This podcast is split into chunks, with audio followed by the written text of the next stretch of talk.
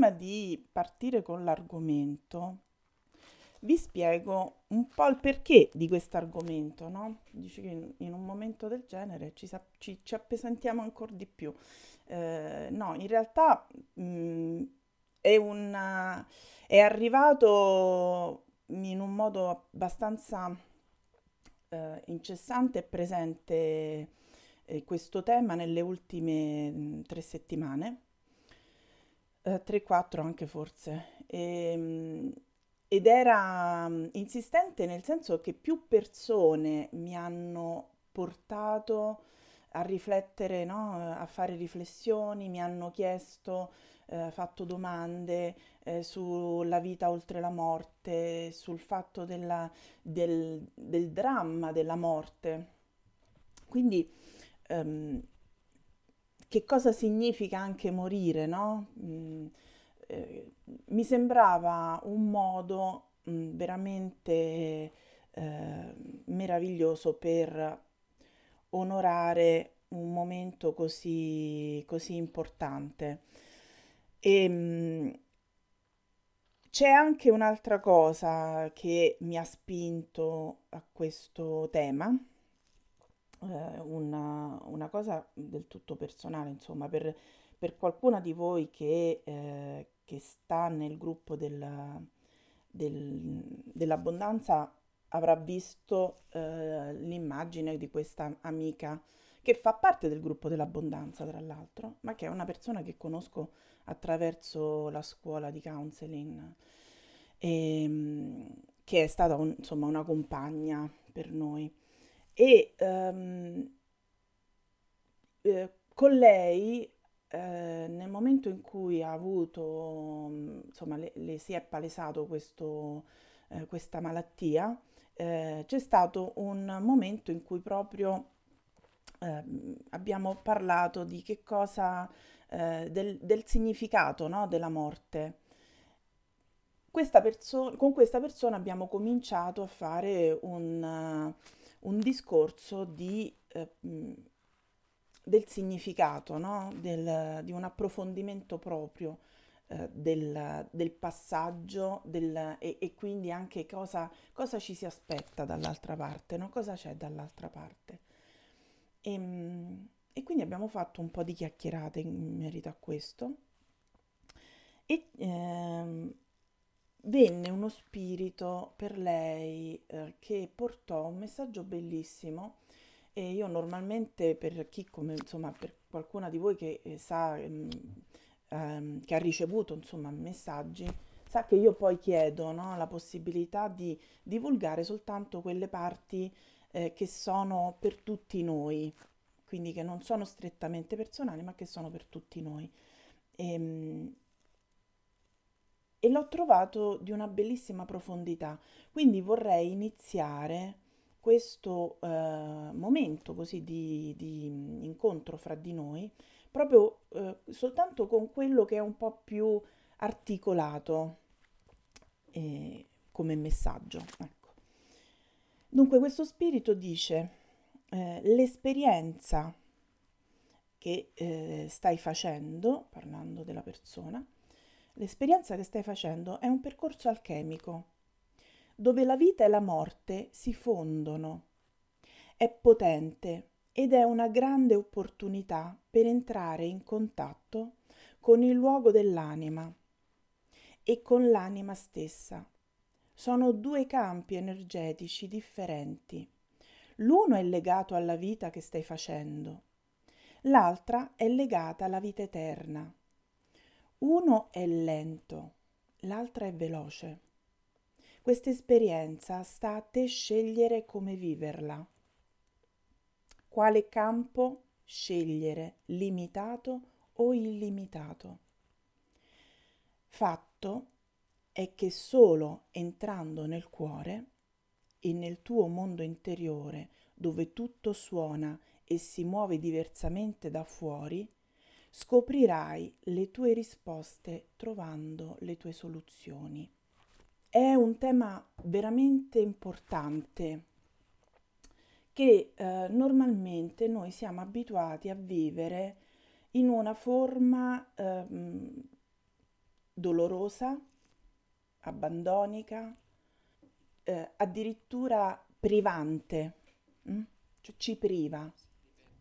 Questo messaggio arriva un po' di tempo fa e eh, porta la consapevolezza della profondità di un tema che normalmente viene vissuto ehm, con toni molto limitanti e, e anche limitativi nel, nel, significato dell'esperienza stessa. Quindi eh, decido mh, che questo è un tema che ha bisogno di essere approfondito mh, sapete che io non, non, mi tiro mai indietro davanti a temi di questa portata, no? perché fanno un po' parte proprio della mia vita, del mio, della mia crescita, del mio vissuto. E, ehm, però in queste ultime settimane, come dicevo, è stato veramente incalzante.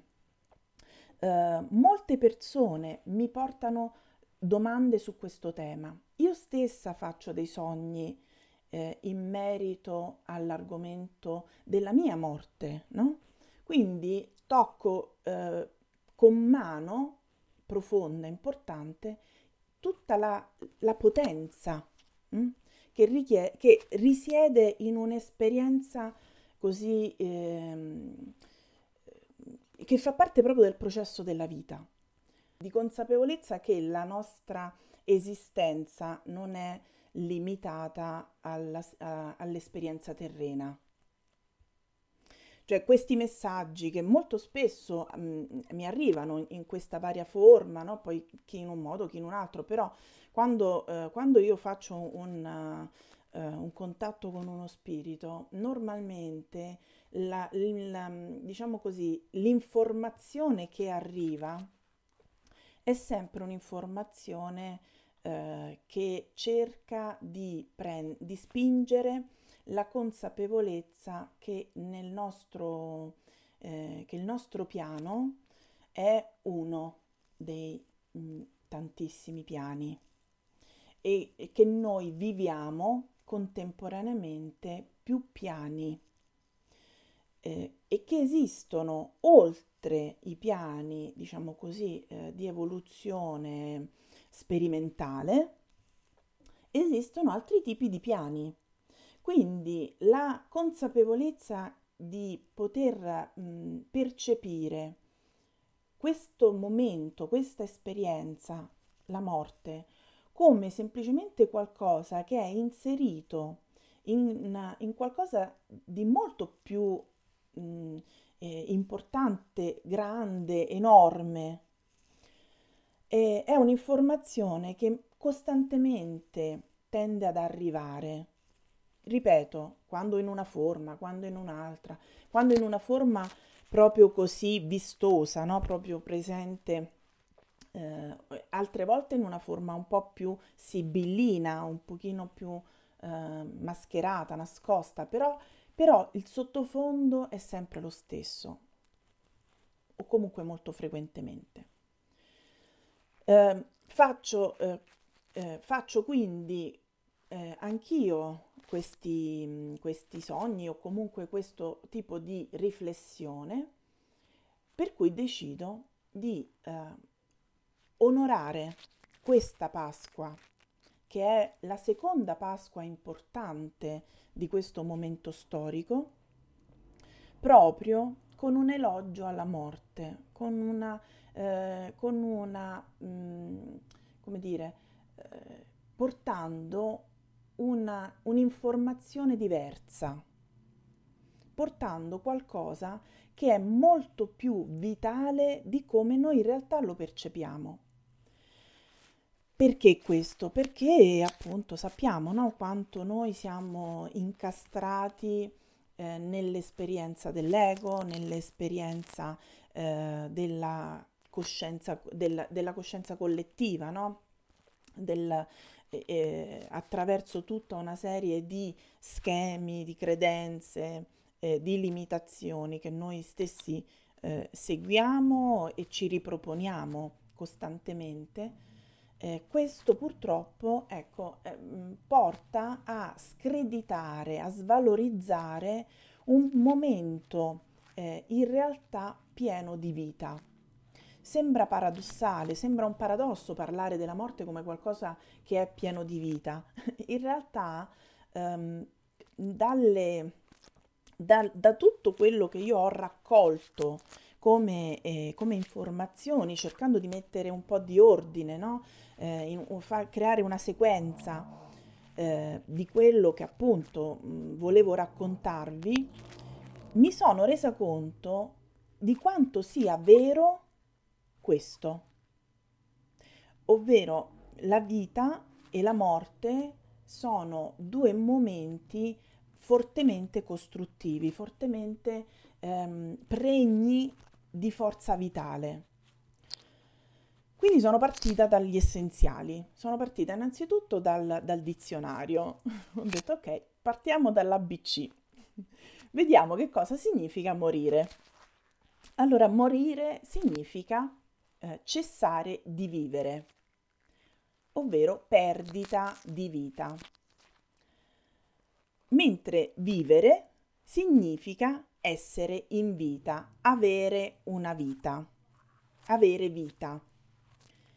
Allora, eh, mettendo insieme questi due significati e andando a studiare, no? riportando, non andando a studiare, riportando un po' quelli che sono i concetti eh, antichi, delle, delle, culture antiche, sappiamo che in realtà eh, cessare di vivere è un'illusione. È un'illusione ma non irreale. Che vuol dire? Vuol dire che c'è effettivamente un processo che fa terminare qualcosa, ma ehm, c'è anche un processo che in realtà continua a mantenere, un, mantenere qualcosa in vita. Quindi la morte è un concetto eh, illusorio che noi da un punto di vista egoico e quindi da un punto di vista puramente materiale perché siamo eh, nella credenza dell'attaccamento, nel bisogno dell'attaccamento, eh, stiamo nell'identificazione con i concetti materiali, concreti, fisici, con ciò che vedo, eh, allora ehm, abbiamo in realtà eh, questa illusione dentro di noi come una verità. Eh, non la vediamo in, in una forma illusoria, la vediamo in una forma concreta. L'illusione eh, che cosa ci porta a riflettere? Ci porta a, a far a ragionare eh, su ciò che io vedo oltre. Quindi se io imparo a concepire dentro di me qualcosa che esiste ma non è visibile, eh, questo mi porta a comprendere che forse la morte non è qualcosa di eh, così rigido, no? così eh, chiuso. Ehm, allora, mm, se noi andiamo a vedere i livelli di esistenza, sappiamo dalle varie scienze eh, esoteriche, orientali, dai vari culti, eh, insomma, come ripeto sempre, no? di, di ehm, di studi antichi, di studi anche ancestrali, che, possono, che si sono comunque portati fino a oggi, noi sappiamo che esistono almeno sette livelli di esistenza in cui noi esistiamo contemporaneamente e molti di questi noi li utilizziamo, o meglio, um, ne siamo coscienti, ma non li consideriamo eh, così come io ve li sto per proporre. Faccio un esempio concreto.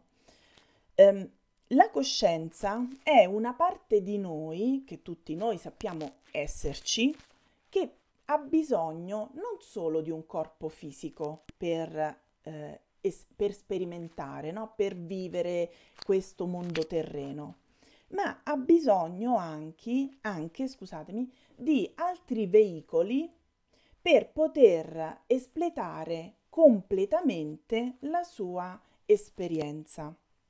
Quali sono questi altri veicoli? sono eh, quelle parti di noi che chiamiamo emozioni, pensieri, percezioni e, ed altro, insomma. Quindi che vuol dire? Vuol dire che eh, se io mi osservo soltanto come, come un concetto materiale, quindi fisico, non tornano i conti, perché io ho dei pensieri, ma i pensieri non sono fisici, è qualcosa di energetico, è un'onda. Eh, ho delle emozioni, ma anche le emozioni non sono fisiche, no?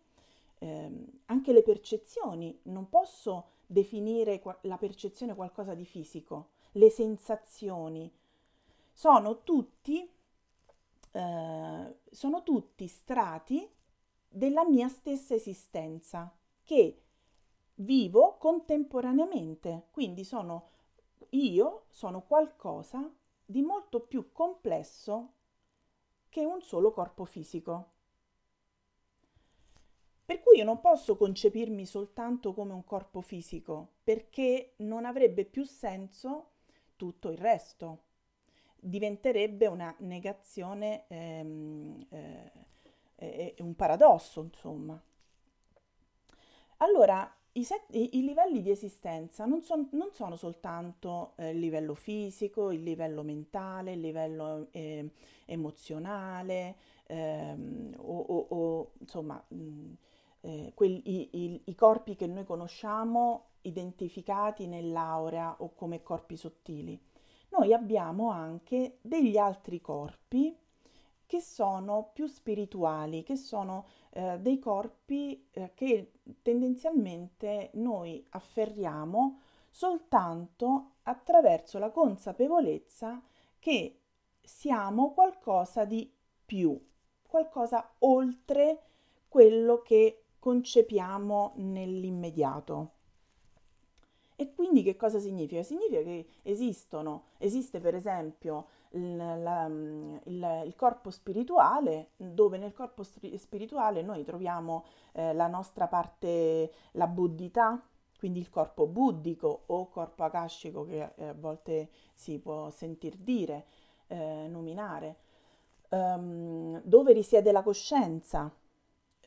A volte viene, viene identificato anche come corpo causale, ok? E, ehm, poi abbiamo un livello ancora più alto eh, dove noi ritroviamo, per esempio, eh, dove, che, che, può chiamarsi, anzi no, che può, che si chiama, eh, che si chiama eh, livello eh, nirvanico. E poi abbiamo ancora un livello eh, monadico, quindi esistono degli strati di noi che non stanno monadico, monadico. La monade, che stiamo andando sempre più verso l'uno. Quindi noi abbiamo uh, una serie di strati che coesistono contemporaneamente, ma che non percepiamo in modo uh, come dire, mh, mm, immediato, mh, mm, consapevole, a meno che non mi percepisco molto più di quello che io vedo di me. Allora questa consapevolezza mi permette, mi aiuta anche ad accedere a dei livelli superiori, dei livelli che stanno ovviamente nell'invisibile, eh, come ci stanno però anche le emozioni, di cui però io le emozioni ho piena consapevolezza, coscienza e percezione, no? Sento dentro la differenza delle mie emozioni.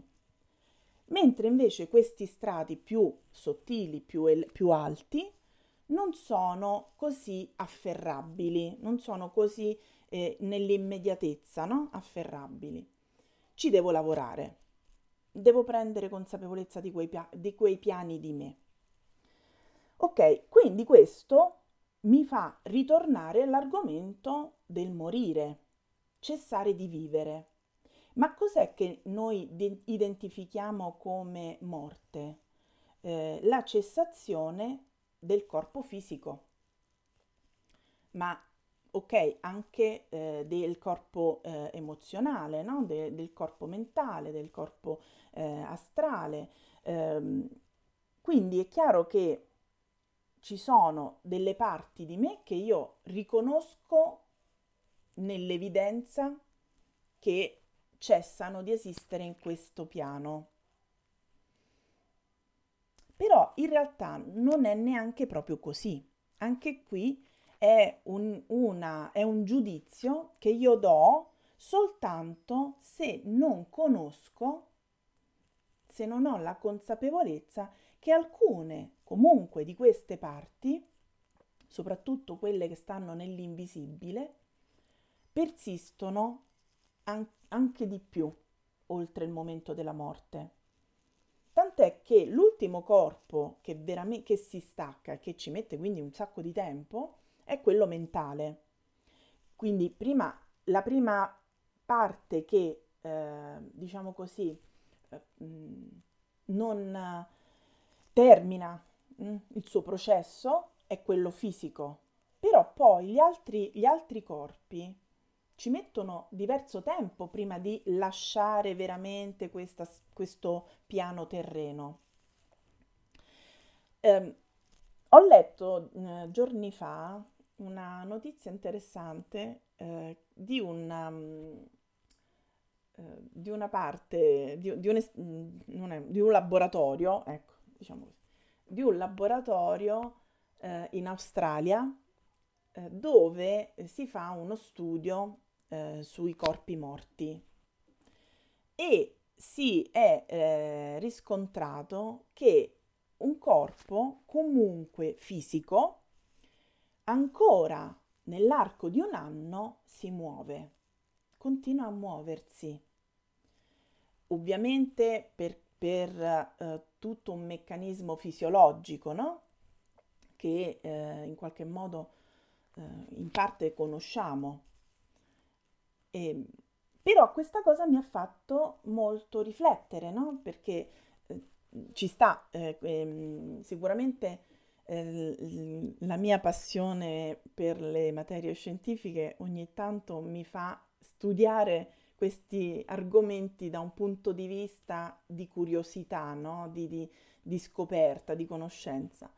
E, però mi ha fatto riflettere proprio quanto noi, persino il corpo fisico, lo concepiamo chiuso, definito, quando invece eh, non è così. Quindi è vero che di fatto noi associamo all'argomento morte più uno stato emotivo che uno stato oggettivo. Eh, perché è ovvio che la parte fisica è la parte che ci fa stare poi nel dolore, no? Il primo impatto che ci porta nell'abbandono, quindi nel, nella privazione, nella mancanza perché è quella parte che poi si stacca mh, mm, definitivamente no? da me eh, e chiusa in un loculo o, eh, o di, con le ceneri disperse o quello che volete, ehm, è la parte che io poi non posso più, con cui non posso più relazionarmi. Però eh, dicevo che a un certo punto noi continuiamo a coesistere con un aspetto anche emotivo, che è il dolore portato dalla mancanza, no? Ora, ehm, il dolore è una parte, una parte di noi che purtroppo è sempre sotto scacco del giudizio, perché ovviamente ehm, a nessuno piace stare male, no? Quindi cerchiamo di evadere, di fuggire dal dolore.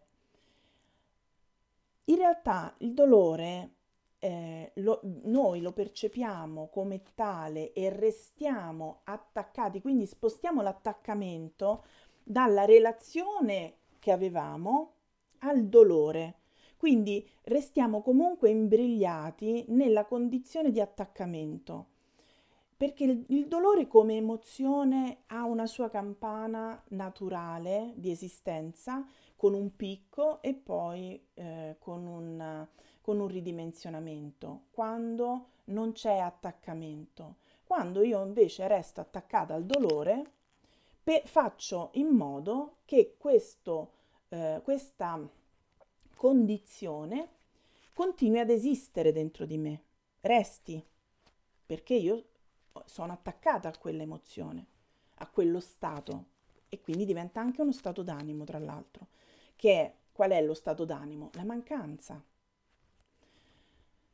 Ehm, quando io sto eh, in, um, attaccata al dolore, entro in una condizione abbandonica, scusatemi, entro in una condizione abbandonica, eh, entro in uno schema senza via d'uscita, perché non vedo via d'uscita, perché in realtà la via d'uscita non sta nell'attaccamento, la via d'uscita sta in qualcos'altro, ma io in quel momento porto la mia attenzione verso quel modo, quel comportamento, quell'emozione e quindi entro in un loop, entro in uno schema senza via d'uscita eh, che condiziona il mio rapporto con il dolore giudicandolo brutto e cattivo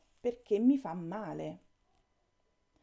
Tutto questo scatena dentro di me un impoverimento, un depotenziamento. E sto male. Resto nel dolore. Conosco solo quello. Quando io invece faccio eh, dentro di me la consapevolezza che, eh, che qualcosa continua a vivere, che esiste ancora la possibilità di eh, percepire quella relazione nella mia vita attraverso altre forme che non sono gli occhi visibili, che non è il corpo fisico,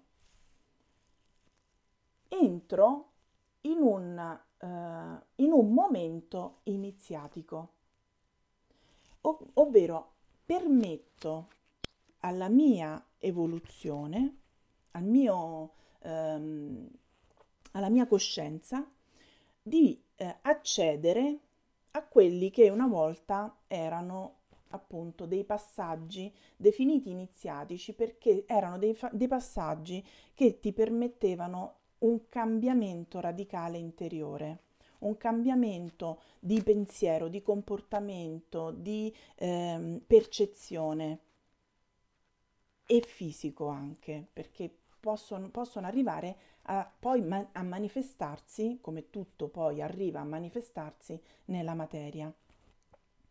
Quindi, mentre eh, prima noi avevamo questa conoscenza, avevamo questa ricerca, perché eh, non avevamo la distrazione di altre cose, non avevamo eh, il, soltanto come scopo la sopravvivenza, ma avevamo come scopo anche la consapevolezza che eh, qualcosa poteva essere, mh, poteva sopravvivere no? De- a noi a noi come corpo fisico. E quindi lascio qui la mia impronta. Ma come, fa- come faccio a lasciare qui la mia impronta? Porto eh, il mio ehm, esserci a un livello eh, a un livello di bellezza, porto la bellezza attraverso la mia esperienza. Quindi lascio nel mondo qualcosa di bello. E quando scelgo di eh, cambiare no, eh, la mia relazione con la morte, allora posso eh, permettermi di vivere il momento iniziatico e faccio un salto.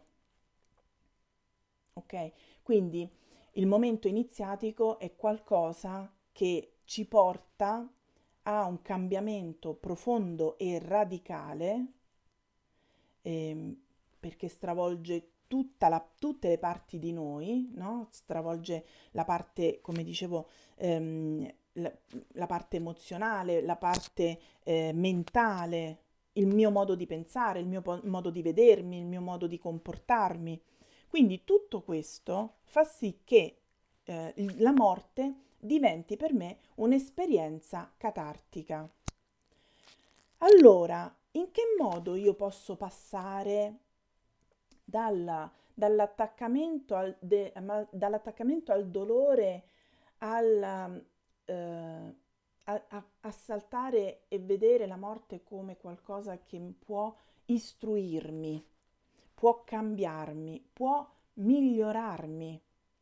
Lo faccio appunto, prima di tutto, imparando a concepire eh, la mia presenza non solo in qualcosa di fisico, non solo neanche in qualcosa di mentale, cioè io non sono solo i miei pensieri, i miei pensieri sono una parte di me che esiste in me a seconda se sono illuminati da un mentale superiore, quindi da, da una concezione più ampia eh, e lungimirante della realtà, oppure se invece sto nelle credenze, nelle, nelle convinzioni, negli schemi che comunque io ho raccolto durante il mio percorso di crescita. Allora, nel momento in cui io mi percepisco molto di più di questo, molto più delle mie emozioni, molto più del mio corpo, del mio, del mio pensare, comincio a concepire che la mia coscienza è quello che sopravvive e va avanti nel, nelle vite, va avanti nei piani di esistenza. È quella parte di me che seppur non visibile o non collocabile, se non, come dicevamo prima, in un certo punto eh, del, eh, del, dei corpi sottili, comunque la mia coscienza è quella parte di me che posso permettere l'appoggio, il mio appoggio. Allora, ehm, Cosa vuol dire? Vuol dire che quando io faccio questo spostamento comincio a osservare la morte, non soltanto da un punto di vista doloroso, che è innegabile ed è sano se, come dicevamo, non mi ci aggrappo. Se io, dopo che ho vissuto la campana di dolore, no? dopo che il dolore ha cominciato ad attenuarsi, io comincio a prendermi cura dell'esperienza iniziatica che, quella, che la morte mi vuole proporre, quell'esperienza mi vuole proporre, allora comincio a onorare quell'esperienza restituen- restituendogli onore, dignità ehm, di essere parte importante di un ciclo vitale parte importante della vita stessa, ok? Di, di, di, della vita in senso lato. Allora, chi eh, noi possiamo osservare come prima fonte ispiratrice? Madre Natura, che è la, ma- che è la maestra, eh, diciamo così, più importante a portata di mano che tutti abbiamo, no? Eh, Madre Natura ci insegna che la morte è funzionale eh, alla vita, perché la morte eh, aiuta qualcosa a vivere o addirittura a nascere.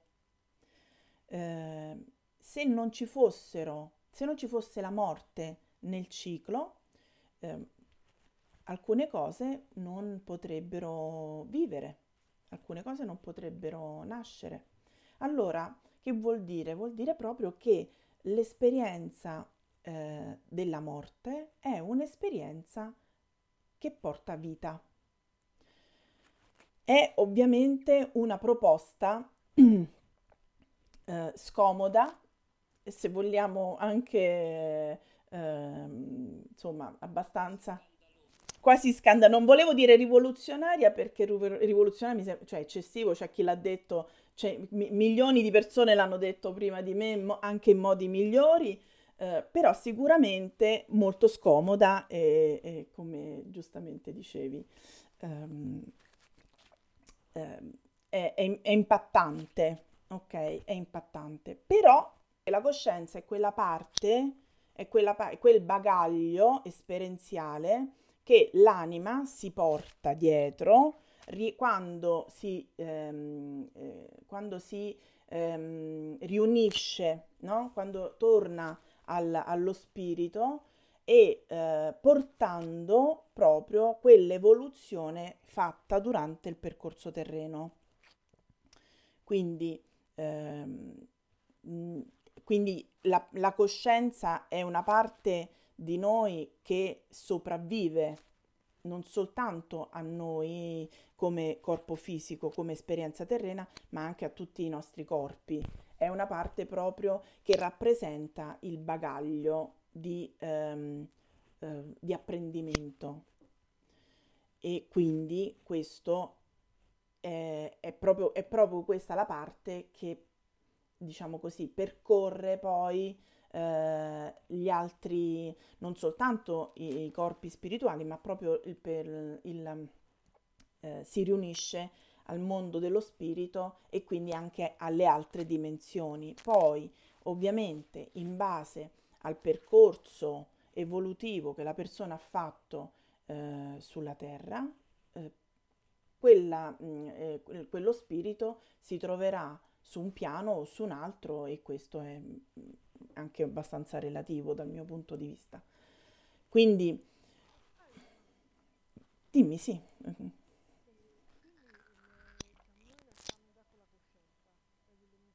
Certo. Mm-hmm. Il problema è un problema di Atene, come noi riusciamo a riconoscere l'esperienza che questa coscienza porta.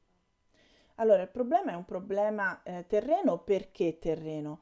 ehm, il fatto di non riuscire a percepire eh, la coscienza ehm, e quindi fare un percorso di risveglio, no? Quando si dice il risveglio della, della coscienza, ehm, dipende dal fatto dell'identificazione con l'ego con, ed esclusione dell'anima.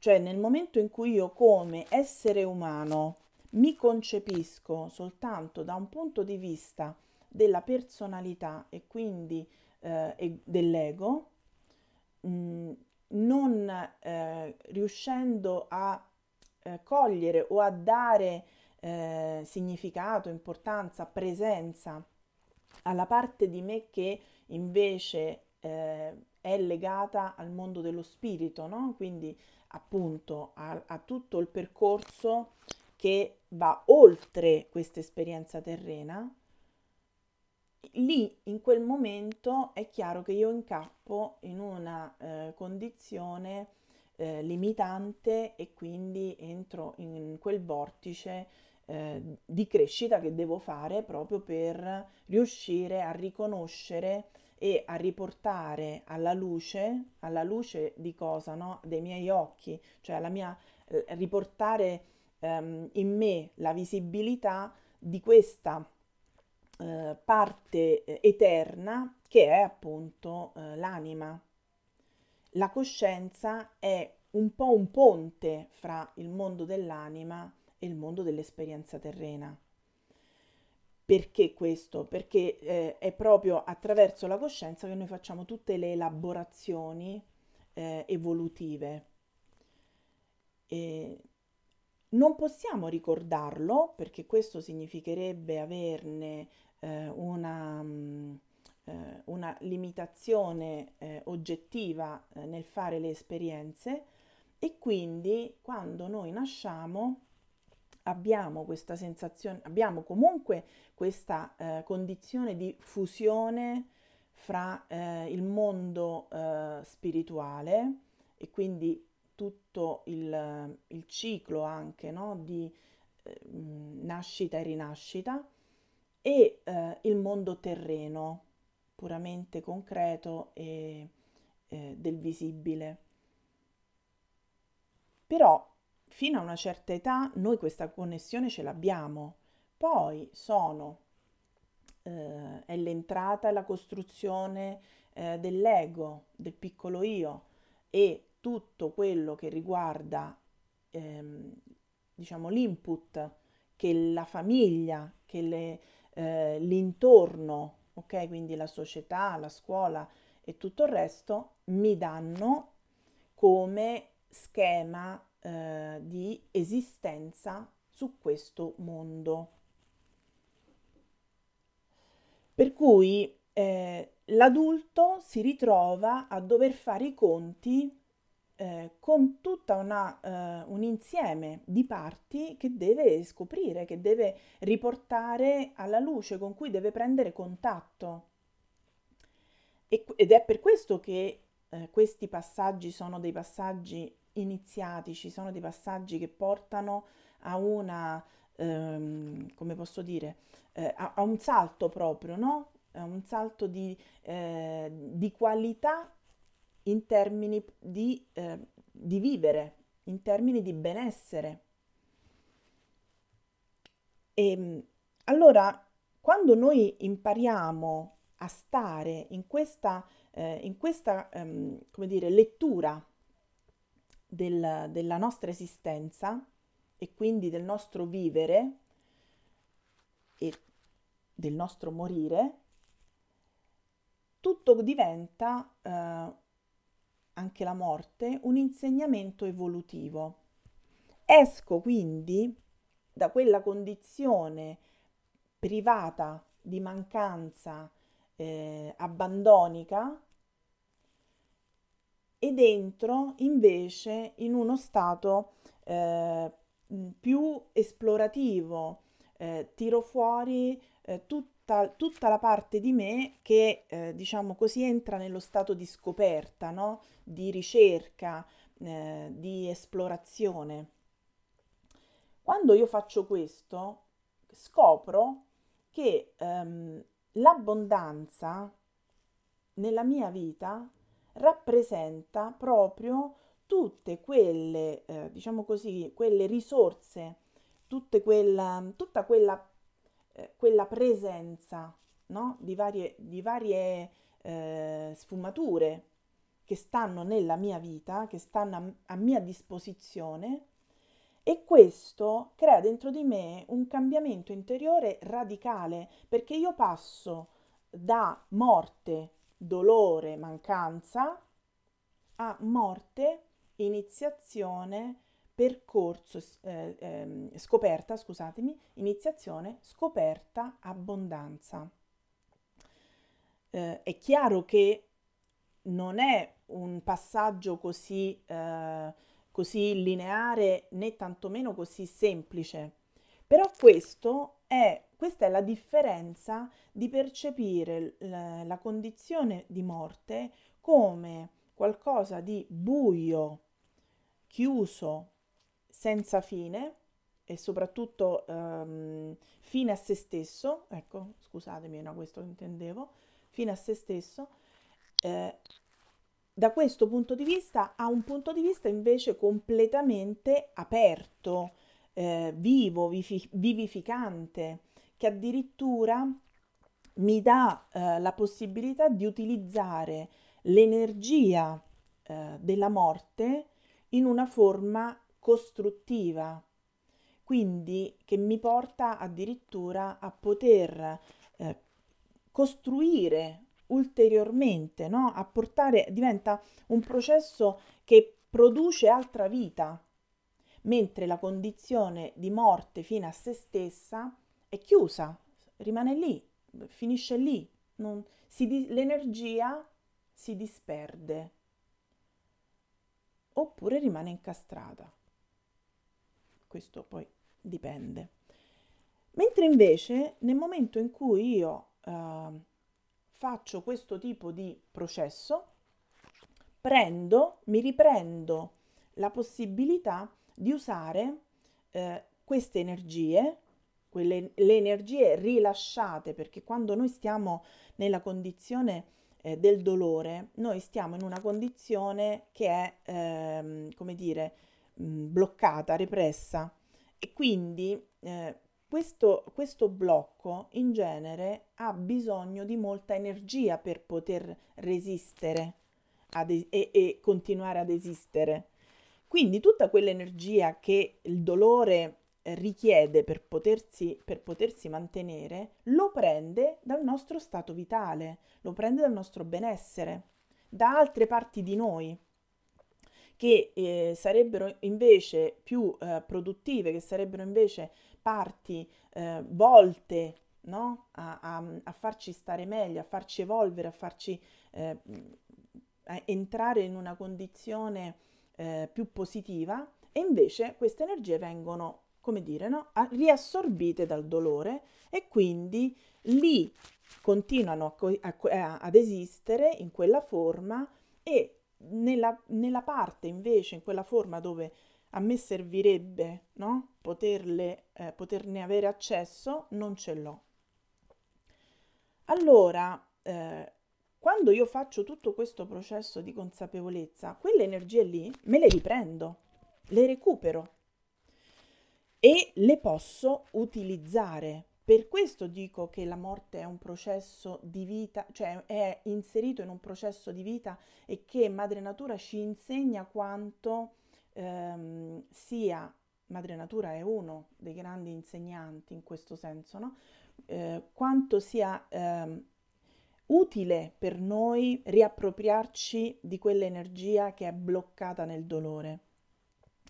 Perché recuperandola, noi possiamo eh, metterla invece nei nostri cambiamenti, nelle potenzialità che sono ancora inespresse, in tutte quelle capacità che hanno bisogno di, eh, di evolvere, di incrementarsi.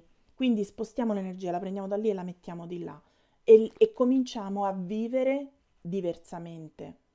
Allora, quando noi parliamo di morte, tende- tendenzialmente pensiamo alla morte fisica. Però a me piace pensare che eh, la morte è una condizione che noi viviamo al di là della morte fisica. Dentro di noi ci sono cellule che muoiono quotidianamente. Addirittura il corpo umano è talmente, eh, è talmente allineato con Madre Natura che eh, la morte la programma già. Esiste un processo di morte programmata che le cellule mettono in atto per poter dare possibilità al corpo di utilizzare quelle risorse, quelle sostanze che eh, cellule vecchie o, o ormai o disfunzionali non possono più utilizzare e quindi rimettono a disposizione dell'organismo intero. Pensate che intelligenza, che cosa mar- meravigliosa il corpo sa fare. Perché? Perché è allineato con madre natura. Um, però a me piace uh, insistere su questa cosa anche da un altro punto di vista, portando l'esperienza invece a un livello più psicologico, più, più emotivo. Quante volte noi abbiamo eh, cambiato qualcosa in modo radicale nella nostra vita? Abbiamo cambiato un comportamento, eh, abbiamo ehm, ritirato delle parti di noi che erano eh, troppo eh, dannose, invasive, no? distruttive. Eh, quante volte abbiamo chiuso eh, fatto morire delle relazioni che erano tossiche e ci siamo riappropriate della nostra vita. Anche quella è una forma di morte. E, e abbiamo recuperato energia utile proprio da, quella, eh, da quegli eventi, da quei processi e questo ha fatto in modo che dentro di noi eh, si creasse spazio si creasse la possibilità, e questo avviene sempre, la morte questo, ci fa questo grandissimo dono, ci fa spazio, crea uno spazio dove noi possiamo osservare solo il vuoto e percepirne la mancanza o riempirlo con esperienze nuove, con, ehm, eh, con, con nuove eh, emozioni, con nuovi progetti, con, con nuove cose. Quindi questo spazio per noi è qualcosa di vitale. Allora, in realtà, il concetto di morte, da un punto di vista più alto, più, più osservativo, ehm, spogliato dal bisogno di attaccamento, mi rendo conto che ci regala delle possibilità molto più ampie. Cioè è in realtà un concetto di vita.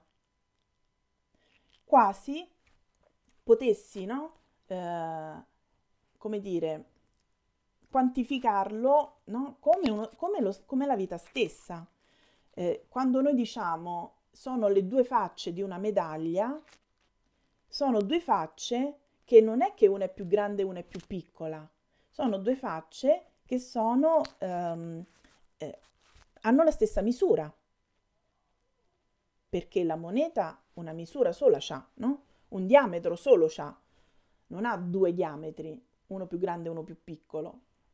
Allora questo mi fa capire quanto disonoriamo la morte. E, ehm, la disonoriamo perché la viviamo soltanto come privazione. E questo, eh, e questo non è realistico. Soprattutto i culti più antichi, eh, che veramente la sapevano molto lunga, ci insegnano quanto le cerimonie, i rituali, eh, la cultura della morte fosse, sia importante proprio per restituire quell'aspetto sacro che ha la vita. Capisco che non è qualcosa eh, che sia semplice no? da, da concepire, eh, perché, perché comunque quando manca qualcuno fa male, quando una relazione si chiude fa male. Ma fa male cosa? Fa male ehm, il fatto che manca la relazione o il fatto che io sto ancora aspettando che quella relazione continui a esistere eh, nella forma che però io gli voglio dare. Perché quella relazione, se io la lasciassi libera dalla mia aspettativa, continuerebbe a esistere. Magari, na- anzi senza il magari, continuerebbe a esistere in altra forma. Se io però non mi do, non mi autorizzo a, um, ad accedere ad altre forme di relazione, quella relazione io la perdo e resto nel dolore. Non gli do veramente possibilità di continuare a esistere ma perché sono io che non le do, continu- non le do questa possibilità, perché la mia, eh, con la mia idea di esistenza è legata espressamente a solo un aspetto, che è quello fisico, mentre invece... Adesso sì.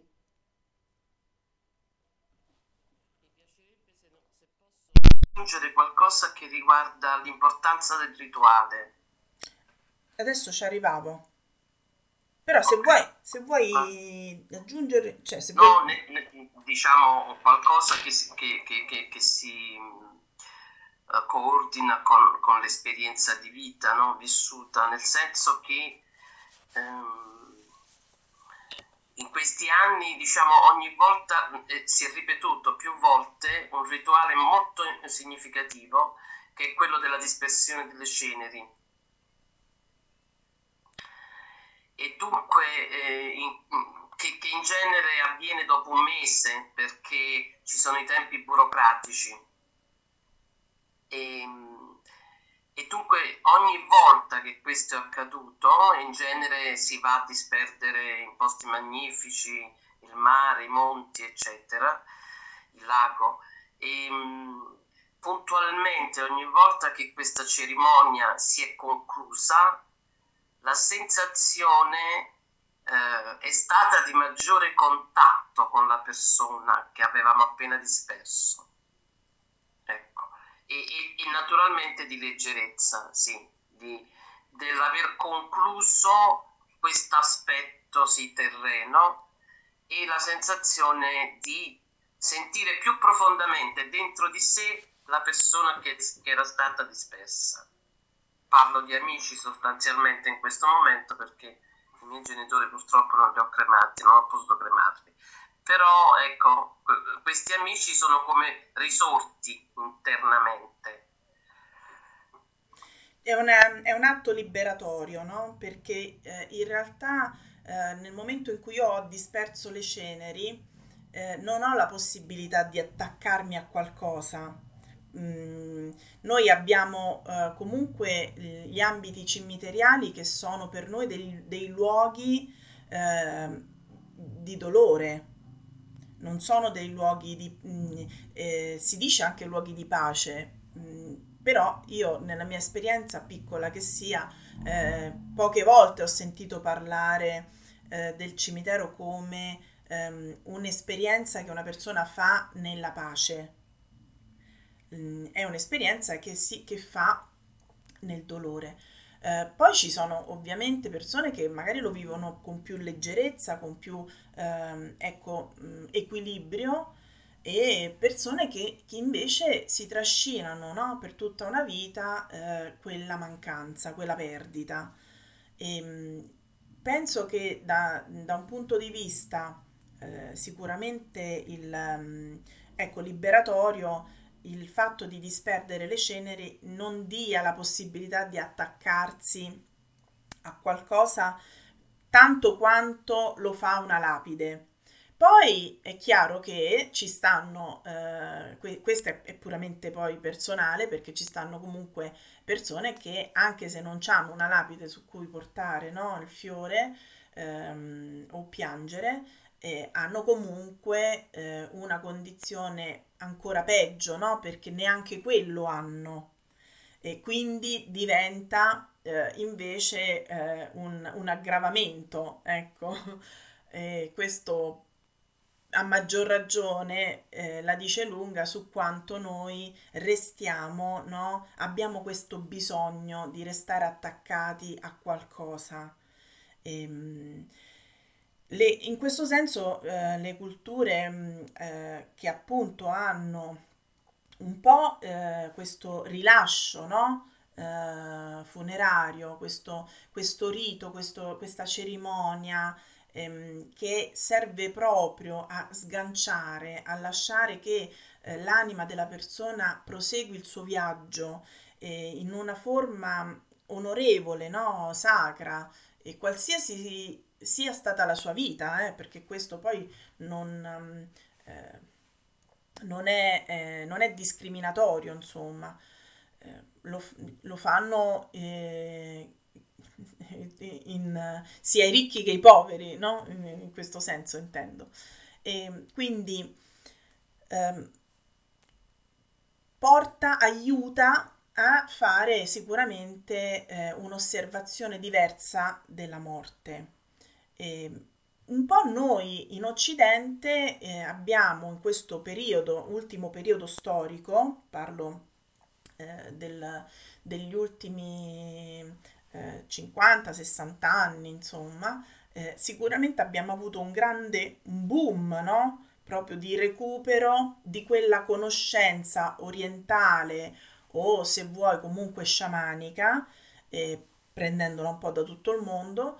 E, ehm, che ci aiuta a riconcepire un po' il, eh, il, il processo evolutivo eh, dell'essere umano.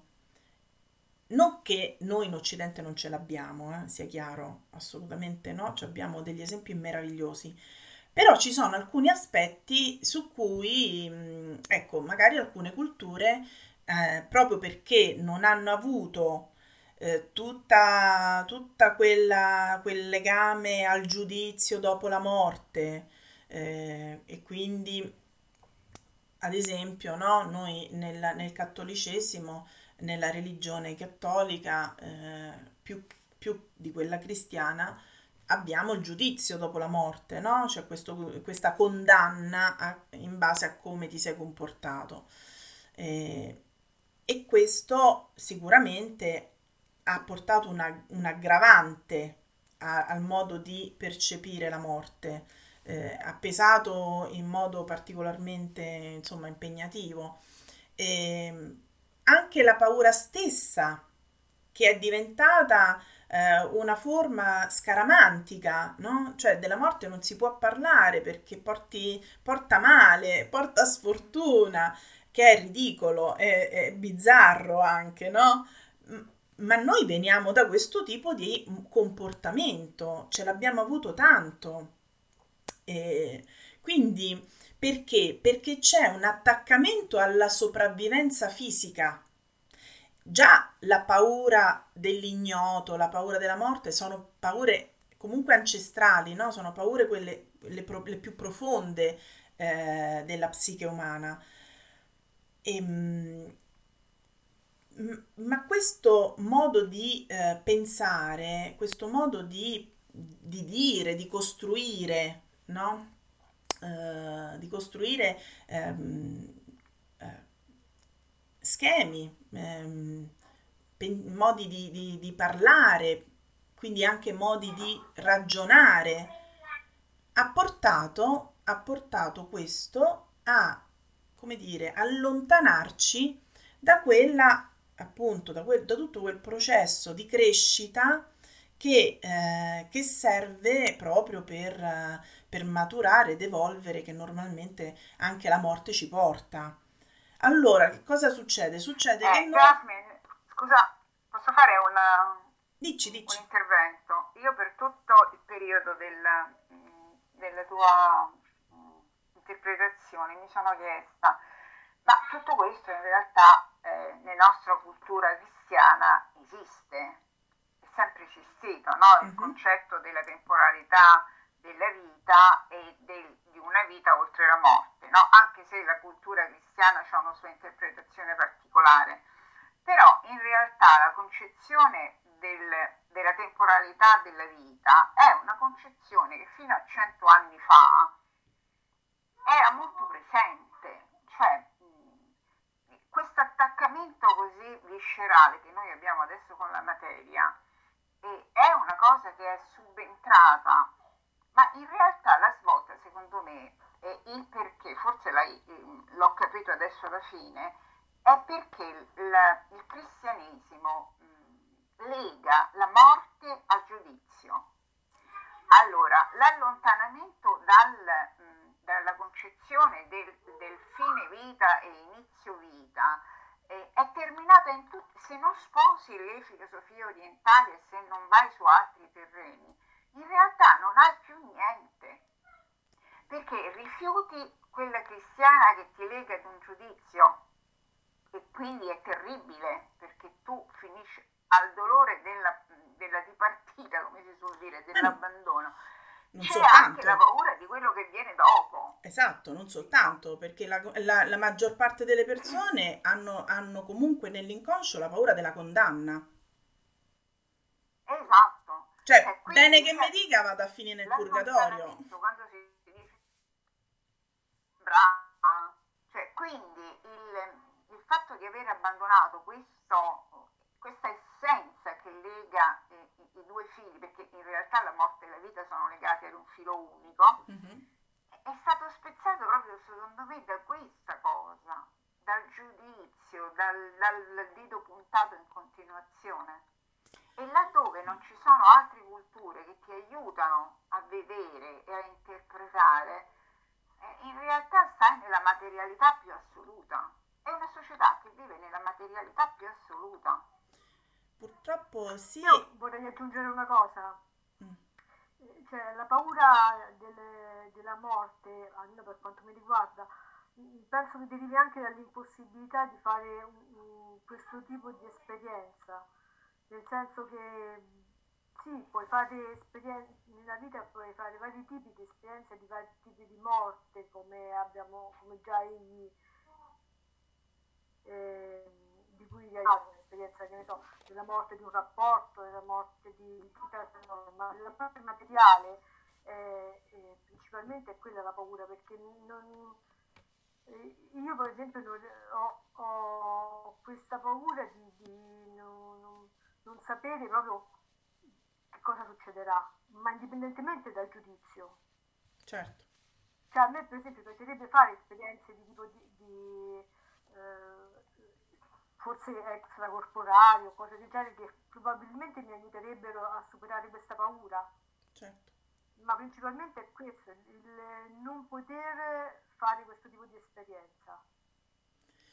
Questo purtroppo è, è, fa parte appunto del, del, modo con cui noi eh, impariamo a rapportarci con la morte. C'è un'altra cosa in più da aggiungere eh, a tutto questo, che abbiamo nella nostra cultura eh, la condizione che la vita sia solo questa, cioè la vita è una. E quindi questa esclusione di possibilità di recupero se non forse in chissà, chissà quale modo che non sappiamo, anche questo è un altro eh, punto su cui ehm, si poggiano eh, le paure, le ansie e quindi anche i pregiudizi. Eh, anche qui, giustamente come diceva Maurizia, abbiamo dovuto accedere ad altre culture dove la, la reincarnazione viene ehm, considerato come un processo naturale. Eh, noi in realtà nel, nel cristianesimo lo troviamo soltanto fra gli gnostici, ovvero fra i primi cristiani. Dopo questa eh, questa informazione si perde mh, mm, e quindi la vita diventa una soltanto su cui tu devi puntare tutto. E il resto te lo fai nell'aldilà, eh, accedi attraverso l'aldilà. Però è vero anche che la, l'aspetto di attesa, eh, oltre, oltre, che di sentenza, anche di attesa, no? Perché noi abbiamo nel nostro culto il culto della um, resurrezione, eh, il culto dell'attesa. Eh, della, dell'Apocalisse, no? Della, e quindi la resurrezione di tutti avviene attraverso eh, un, un, atto estremo, un evento estremo e, e quindi c'è questa attesa no? anche qui come se um, in qualche modo non ci, po- non ci, si potesse portare a, a vivere eh, altre esperienze o a poter accedere eh, al di là del corpo fisico, al di là eh, della, eh, appunto dell'esperienza eh, dell'anima com- soltanto come un'esperienza fissata in certi ambiti, in ce- su certi piani. Eh, mentre invece quello che mh, nel mondo si raccoglie eh, come informazioni è molto più ampio, ha una visione molto più allargata, eh, esistono tante, mo- tante, tante altre possibilità. Quindi, ehm, senza nulla togliere a, a comunque dei eh, meravigliosi insegnamenti che eh, nel cristianesimo ovviamente noi abbiamo, eh, ma il mio suggerimento eh, è quello di raccogliere ehm, gli insegnamenti da più parti del mondo perché la verità è frammentata, non sta soltanto in un punto. La verità è talmente grande, talmente potente nella sua, ehm, nel, nel, suo essere eh, che necessariamente eh, è stata, viene eh, distribuita allora non possiamo pensare, no? Noi lo sappiamo benissimo perché facciamo un percorso di crescita e quindi abbiamo imparato a sapere, no? Che la verità non ce l'ha una religione sola eh, e, e, e, che quindi eh, spaziando si scoprono tante altre cose. E, ecco, spaziate, io quello che posso eh, sicuramente invitarvi a fare è proprio quello di eh, ascoltare più punti di vista, eh, andare eh, volare proprio su ambiti che possono essere anche opposti, perché è in questo modo che ognuno di noi si fa la, la propria idea, raccoglie mh, nella propria esperienza quello che gli serve per evolvere, per diventare mh, più consapevole, per far morire quelle credenze dentro di noi inutili, anzi sabotanti, no? Quando noi parliamo tanto spesso dell'autosabotaggio. Ecco, quando io faccio morire i miei autosabotatori interiori, no? le parti di me che mi limitano, che mi fanno stare nell'ego anziché,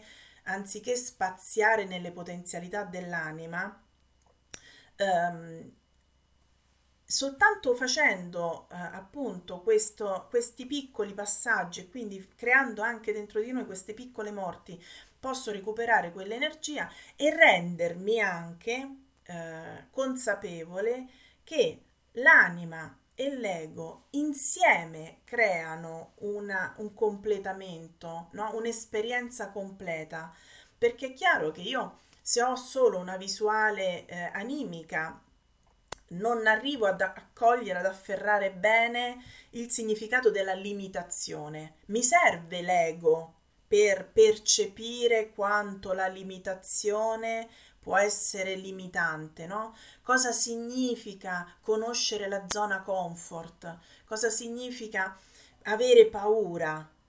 Se io sto soltanto nel mondo dell'anima, mi resto no? Eh, svolazzo, come eh, come, come spesso no, si dice, di, di, di, è, è chiaro che non prendo contatto con questa esperienza, faccio un'esperienza a metà. Quindi non, non la rendo utile.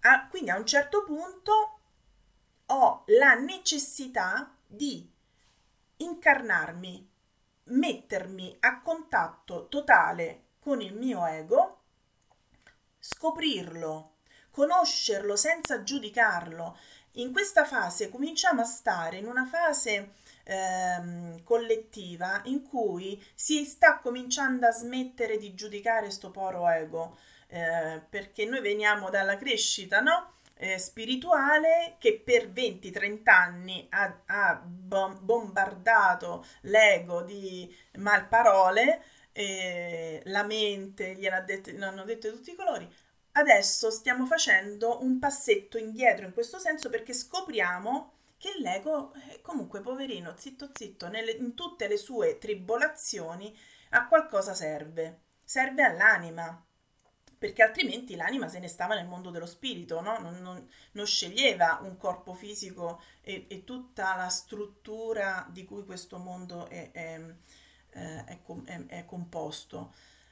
E quindi quando noi facciamo il passaggio iniziatico, ci eh, eh, rivalutiamo il concetto di morte e lo portiamo nella, eh, nella sacralità della vita, onorandolo e restituendogli la sacralità che gli è stata data dalla, dalla natura stessa, allora quando noi facciamo ehm, questo costruiamo questo equilibrio dentro di noi, possiamo appunto fare quel balzo in più e renderci ehm, e, e rendere a noi stessi un benessere, un'evoluzione che altrimenti non potremmo fare. In tutto questo c'è una cosa che mi premeva tanto dirvi prima di, di chiudere, che quando noi facciamo questa evoluzione riprendiamo ci autorizziamo a riprendere contatto con la parte invisibile, perché è una parte che è a contatto costante con il mondo, eh, come dire, eh, anche non fisico. Eh, come dicevo prima, la parte fisica, cioè i nostri corpi coesistono tutti insieme e ci sta, ma la parte che è nel non visibile sta a contatto con il mondo, eh, con, scusatemi, eh, con il, la creazione tutta, cioè con, la, le, tutte le forme di coscienza esistenti, perché tutto quello che esiste ha coscienza, e, ehm, e questo eh, è, è, par- è, particolarmente potenziante, ehm, è potente, ha una carica, no? Cioè io lo, ve lo sto raccontando, mi, mi fa impressione quasi, no? Sentire dentro cosa può significare percepire la coscienza di tutto ciò che esiste, no? È un po' quello che noi definiamo anche Dio, no? La presenza la, della fonte, ma in realtà è soltanto una parte, perché poi eh, veramente esiste ancora di più. Allora, quando noi portiamo questo equilibrio dentro di noi, riconoscendo che la medaglia è una e bella è una faccia e bella è pure l'altra faccia, questa bellezza costruisce l'equilibrio dentro di noi che, mh, mm, che dà eh, uno slancio evolutivo eh, al nostro esistere nel qui e ora all'esserci e quindi anche a rapportarci. Scusa Jasmine, eh. si potrebbe dire o pensare a tuo parere che quindi ogni morte no? di persona conosciuta, eccetera, è, com- è per noi, per chi diciamo la vive in prima persona, è un po' come un portale che, che, che mi dà una possibilità, se ce la farò, di accesso a uh, dimensioni di altro genere e, e in questo senso una occasione. Certamente eh, quando c'hai il dolore di chi ti lascia eh, non è immediato un pensiero del genere, però lo sento come un pensiero di gratitudine per la persona che è andata via. Come dire, sono terrorizzata dal fatto che non ci sei più e però sono dispiaciuta, sono addolorata e però capisco, posso capire almeno con la mente che forse mi stai dando un'occasione come portale. Ecco, mi domandavo un po' se è un ragionamento accettabile eh, certo che è accettabile, direi che più che lei, la, la, che la persona che se ne va eh, si rende eh, occasione, ma l'occasione sì. te la dai tu. Sì, sì. Assolutamente, assolutamente sì, anzi ehm, ti, ti, propongo anche quest'altra visione, no? Quanto sarebbe bello per chi se ne va sapere che il passaggio, il, il, il lascito che, che, che, lascia, no? il lascito che dona, ehm, diventa ehm, così tanto, così tanto ehm, come dire, mh, mm, vitale, no? pieno di, di, di amplificazione, di amplificazione eh, veramente che apre il cuore, che apre, apre, la, apre strade nuove alle persone sì. che restano. È chiaro che tutto questo mio discorso vale eh, ovviamente mettendo sempre comunque rispetto e primo piano al momento del lutto. Il momento del lutto è un momento di lutto e giustamente la nostra parte terrena e umana lo vive eh, nella, in, in, quello, in quello che è l'evento. Poi si rientra in una condizione eh, più profonda, perché è quella, la, diciamo, l'impatto di lutto è un impatto eh, che è legato alla superficie? Mm? È legato all'aspetto proprio eh, non superficiale, ma di superficie proprio, nel senso fisica, emotiva, eh, mentale, eh, emozionale in senso profondo, no? Ma mh, non è, eh, diciamo, ehm, l'impatto che io mi posso concedere di vivere dopo è un impatto più profondo, soprattutto è personale. Questa è un'altra grande differenza dal modo con cui si sceglie di, vi- di vivere un lutto, no? Il lutto generali- nel- nella forma generalizzata è un momento di dolore, e, ehm, ma nel momento in cui passato eh, quel frangente entro in quella che una volta era una camera misterica, no? L'esperienza che in antichità si faceva evolutiva eh, e quindi appunto iniziatica, cioè proprio di profonda trasformazione, eh, era, la, era la camera, l'entrata nelle camere iniziatiche, erano diversi passaggi e si facevano in tanti modi. Tutt'oggi ancora esistono varie forme, eh, esistono ancora eh, alcuni culti o anche, ehm, anche, percorsi proprio di crescita che permettono di, far fare, permettono di fare questo tipo di esperienze. Faccio un esempio eh, spudorato, no? che può essere molto simile al discorso che noi stiamo intendendo finora. Ehm, il, eh, stare, per esempio, eh, un tot tempo nella, in una grotta profonda e buia eh, stare un, eh, per tot tempo in una condizione di sepoltura viva. Eh, sono ovviamente pratiche estreme, ma sono proprio quelle pratiche che servono per sganciare le credenze, per rientrare in possesso eh, di eh, facoltà, di percezioni che, ehm, che normalmente nella vita quotidiana, se io non mi porto a coscientemente, consapevolmente a fare un certo tipo di eh, considerazione, un certo tipo di esplorazione dentro di me, eh, non posso fare quell'evoluzione. E quindi la morte delle, delle persone, no? Perché questo è un momento così eh, importante. Certo, c'è tutto il dramma, c'è tutta la rabbia, c'è tutto quello che, tutto quello che sentiamo, tutto quel, mettiamoci tutto, va benissimo. Ma in questo momento quello che sta avvenendo in una forma proprio collettiva è una presa di coscienza, vuoi in un modo, vuoi in un altro, ma tutti sono stati obbligati, perché era necessario, tutti sono stati obbligati a ehm, prendere coscienza di qualcosa.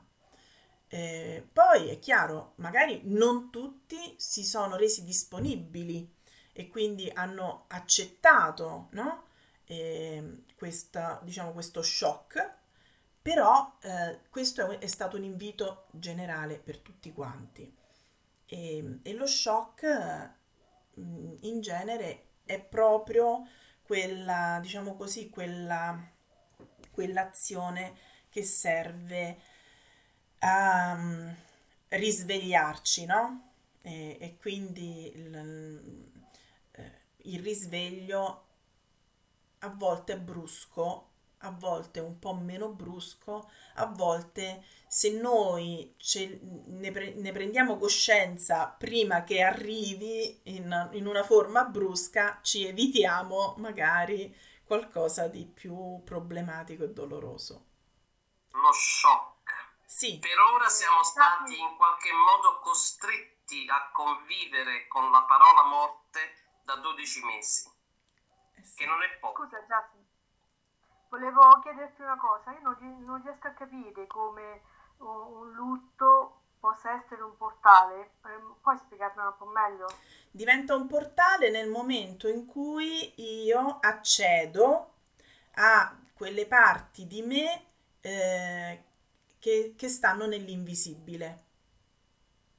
Mi, mi spiego meglio. Le parti di me che stanno nell'invisibile in genere io le conosco come i miei pensieri, le mie emozioni, le mie sensazioni, percezioni, giusto? Queste sono le, le più classiche, no? Quelle più... Però queste sono soltanto, eh, diciamo così, sono soltanto dei canali di accesso alla consapevolezza che, de- che, che esiste dentro di me e intorno a me eh, qualcosa che, che la mia, il mio mm, mentale, il mio, il mio razionale, quello che ha bisogno di vedere per credere, eh, n- non può concepire eppure esiste. Ok? Allora, questa consapevolezza, questa conoscenza... Jasmine, scusa, mi fa pensare un po' al film Ghost, in cui in realtà questa donna che ha grande dolore che non riesce a superare, eh, fa un salto proprio quantico, no? Perché mm. attraverso la mediazione di, di una medium entra in contatto con questa energia che è quella che poi in realtà diventeremo, no? E io posso dire anche un'altra cosa, che attraverso più esperienze vissute ho visto che laddove il dolore era molto forte e dove non si riusciva a superare questo distacco, a volte avvengono delle manifestazioni dal, eh, dalla persona che se n'è andata che ti fanno capire, che fanno capire che loro ci sono, che loro comunque continuano ad esserci e a far accadere delle cose che riportano su un altro piano. Ah, sì, è per questo loro si sbracciano per cercare di portare, cioè non, la voglio dire proprio un po' più, pare, più così terra terra, si sbracciano per cercare di dare eh, presenza, no? Eh, poi ovviamente non, non, non, per se, non, per tutti è sempre così, però eh, tendenzialmente quando diciamo così nel comune vivere, ecco, nelle condizioni più comuni, eh, diciamo gli spiriti hanno proprio questo tipo di, eh, di, di considerazione per noi perché appunto ehm, eh, vogliono essere, eh, come dire, ehm, vogliono portare vissuti in un altro modo. Vogliono essere vissuti in un altro modo ma vogliono anche eh, portare proprio eh, la conoscenza quella, quella conoscenza che, che, serve a noi che tutto continua cioè come per dire no guarda che io non sono veramente morto c'è un contatto bellissimo che io ho messo non mi ricordo se l'ho messo pure sul portale sul sito ehm, proprio di questo spirito che dice no, cioè io non sono morto. Mi credono morto, ma io non sono morto. Perché? Perché è la coscienza, no? Ed è anche per questo che comunque continuano ehm, i ricordi, i richiami alle persone che hanno conosciuto in vita, no? E quindi eh, magari entrano nei sogni oppure fanno, lasciano dei messaggi, attaprendono strade strane, no? Pur di farti arrivare la loro presenza.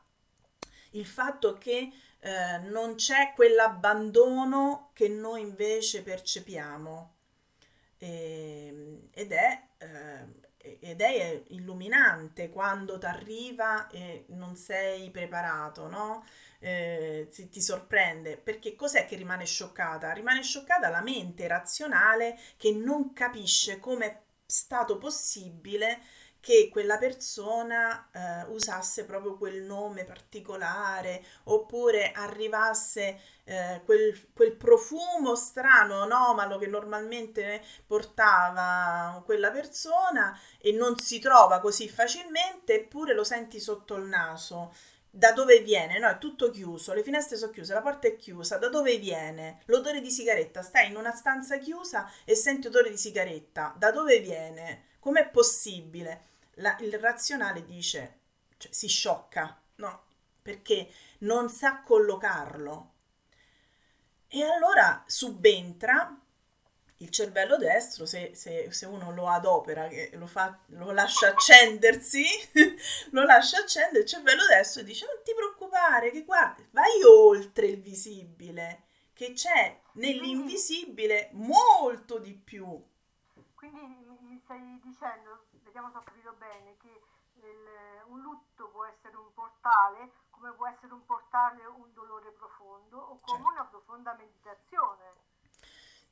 Mm, eh, sì, eh, diciamo che tendenzialmente eh, lo, lo, shock, diciamo così, legato al dolore è, è più, essendo, è più efficace, eh, a meno che uno non abbia fatto anni e anni di meditazione, per cui sei allenatissimo e quindi hai dentro di te no, ben strutturata la consapevolezza che puoi andare oltre, eh, allora sì però, mh, mm, però ci vuole l'esperienza, no? ci vuole tanto esercizio, mentre invece ehm, questo tipo di esperienze, che sia la chiusura di un rapporto, ehm, un, un, un, cambio eh, proprio, come dire, no? mm, definitivo, ecco, un cambiamento proprio definitivo, drastico, che porta quella sensazione appunto scioccante, allora ehm, diciamo che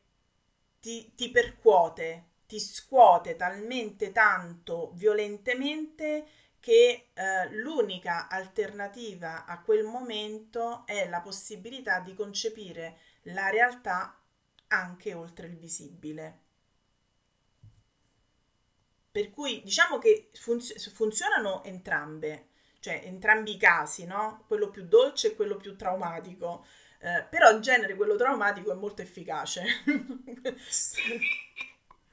diciamo che tendenzialmente quello traumatico, sempre se si lascia, eh, ci si lascia attraversare dall'esperienza, allora può essere veramente straordinariamente rivelatore. Eh, nell'ambito meditativo funziona uguale, funziona lo stesso, ehm, però ci vuole veramente ci vuole tanto esercizio, insomma, devi avere anche una, eh, una mentalità aperta per, per, poter cogliere magari delle sottigliezze, no? De, eh, cioè, l'allenamento nella meditazione è un allenamento a non far entrare il costrutto mentale perché mh, può esserci questo rischio, no? Cioè la, l'allenamento meditativo è quello di veramente lasciare il più possibile tutto quello che conosco senza far entrare nulla nell'esplorazione che sto facendo eh, perché altrimenti lo, cioè, l'immagine in qualche modo la, l, mi faccio un po' fuorviare, no? Per cui è, è, è impegnativa perché è veramente un processo d'apprendimento in quel caso. Sono due modi differenti di arrivare a uh, sperimentare l'invisibile attraverso appunto la, la um, ecco sono, sono, due modi di, differenti sono due modi proprio differenti. E... Ehm, comunque ci possono essere persino episodi umoristici. Come no? Anzi, in realtà, in realtà a dirla tutta, gli, gli spiriti, diciamo così, eh, sono molto divertenti, tendenzialmente sono mh, mm, piuttosto, anzi, si divertono molto quando cioè, a un certo punto che comunque lo spirito ha già fatto il suo percorso, insomma, comincia a essere ben anche eh, forte nella sua presenza e ehm, portano avanti dei eh, come posso dire um, portano avanti delle bizzarrie veramente molto simpatiche. Mm, sono, per, ci, pre- ci, prendono anche un po' in giro. si, di- si, diver- si, divertono, si divertono. Sì. Sono molto umoristici, ecco. A- avevo sbagliato dei calcoli importanti di un debito che dovevo a mio fratello Beh, guardate, ho avuto un sogno, ass- non un sogno, ho avuto una voce di notte nel sogno che mi ha trafitto, era la voce di mio padre, e che ha detto Pia, hai sbagliato i calcoli, vai a correggere questa cosa. Con la sua voce, con la sua faccia in qualche modo, eccetera. Allora io sono stata ovviamente, sono andata di corsa a correggere i calcoli, aveva ragione naturalmente, e... Mm, e sono rimasta scioccata per un po' di giorni. Oggi ne rido che dico, ma tu guarda quello come si è dovuto mettere in sbagliavo pure i calcoli. A ma... mio svantaggio, naturalmente. Guarda, questa cosa, ecco, questa cosa... Episodi buffi. eh, alcuni più drammatici. Certo, mm. diciamo che a volte può succedere una cosa del genere perché? Perché comunque è quella protezione di cui tanto si parla, no? La protezione che loro hanno eh, nei nostri confronti, eh, anche in situazioni che magari potrebbero essere nella loro eh, come dire, no? semplicità, in, in, verità possono diventare dei problemi importanti. Eh, quante famiglie, no? cioè per, per, un, per discorsi eh, semplici, a volte no? per denaro, ma anche per cose più stupide, più futili, eh, discutono e, e ci si allontana. Quindi a volte la protezione eh, di un genitore o comunque di una persona di famiglia può intervenire proprio per evitare che si creino delle, dei momenti di pesantezza che magari in, quel, in quella circostanza, in quel passaggio, eh, diventano complicati da gestire, no? Non, non, che siano così estremi, però possono diventare complicati e quindi, eh, insomma, sono aiuti. Ecco, quando parliamo degli aiuti, ecco, sono gli aiuti che ci arrivano anche in questa forma anche in questa forma e diciamo comunque come segnale di un altro, di un altrove. Di un altrove che sa qualcosa che tu non sai. Com'è possibile? E che mi segue, cioè che, che mi, mi, guarda, cioè, in qualche modo ti, non ti mollano, sì. No, perché comunque ehm, anche per fare chiarezza su questa cosa, e poi vi lascio perché sono, sono le sette e mezza, vi porto fino a cena. sì. Eh, quando si parla, per esempio, eh, del fatto di com'è possibile che eh, uno spirito no, si rincarni, però poi magari comunica con me, ehm, cioè diventa come, come funziona questa cosa? Ecco, anche qui eh, che il razionale quando ha concepito che esiste un mondo sottile dice sì vabbè ma allora fammi capire di più come funziona che non è proprio così voglio dire eh, non solo non è semplice ma non è neanche eh, tutto eh, come dire, eh, non, non, tutto può essere detto perché esiste comunque il mistero che il mistero deve restare, no? Perché non si può svelare tutto. Eh, primo perché noi abbiamo una mente ancora troppo eh, limitata per poter concepire delle eh, delle grandezze no, che esistono su altri piani. E a volte facciamo fatica a riuscire a concepire quelle poche cose che riusciamo a, a capire, no? Quindi figuriamoci le grandi verità uh, dell'universo, manca a dirlo.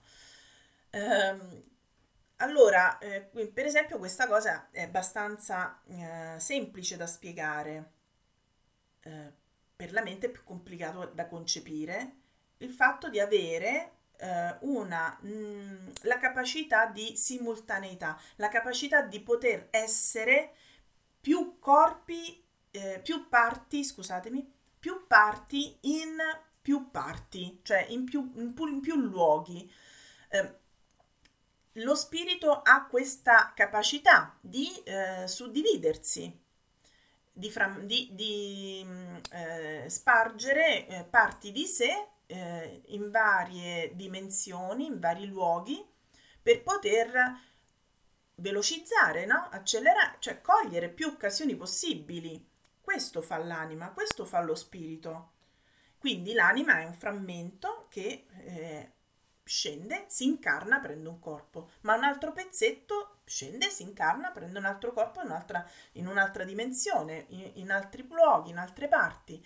Allora, quando noi facciamo questo tipo di...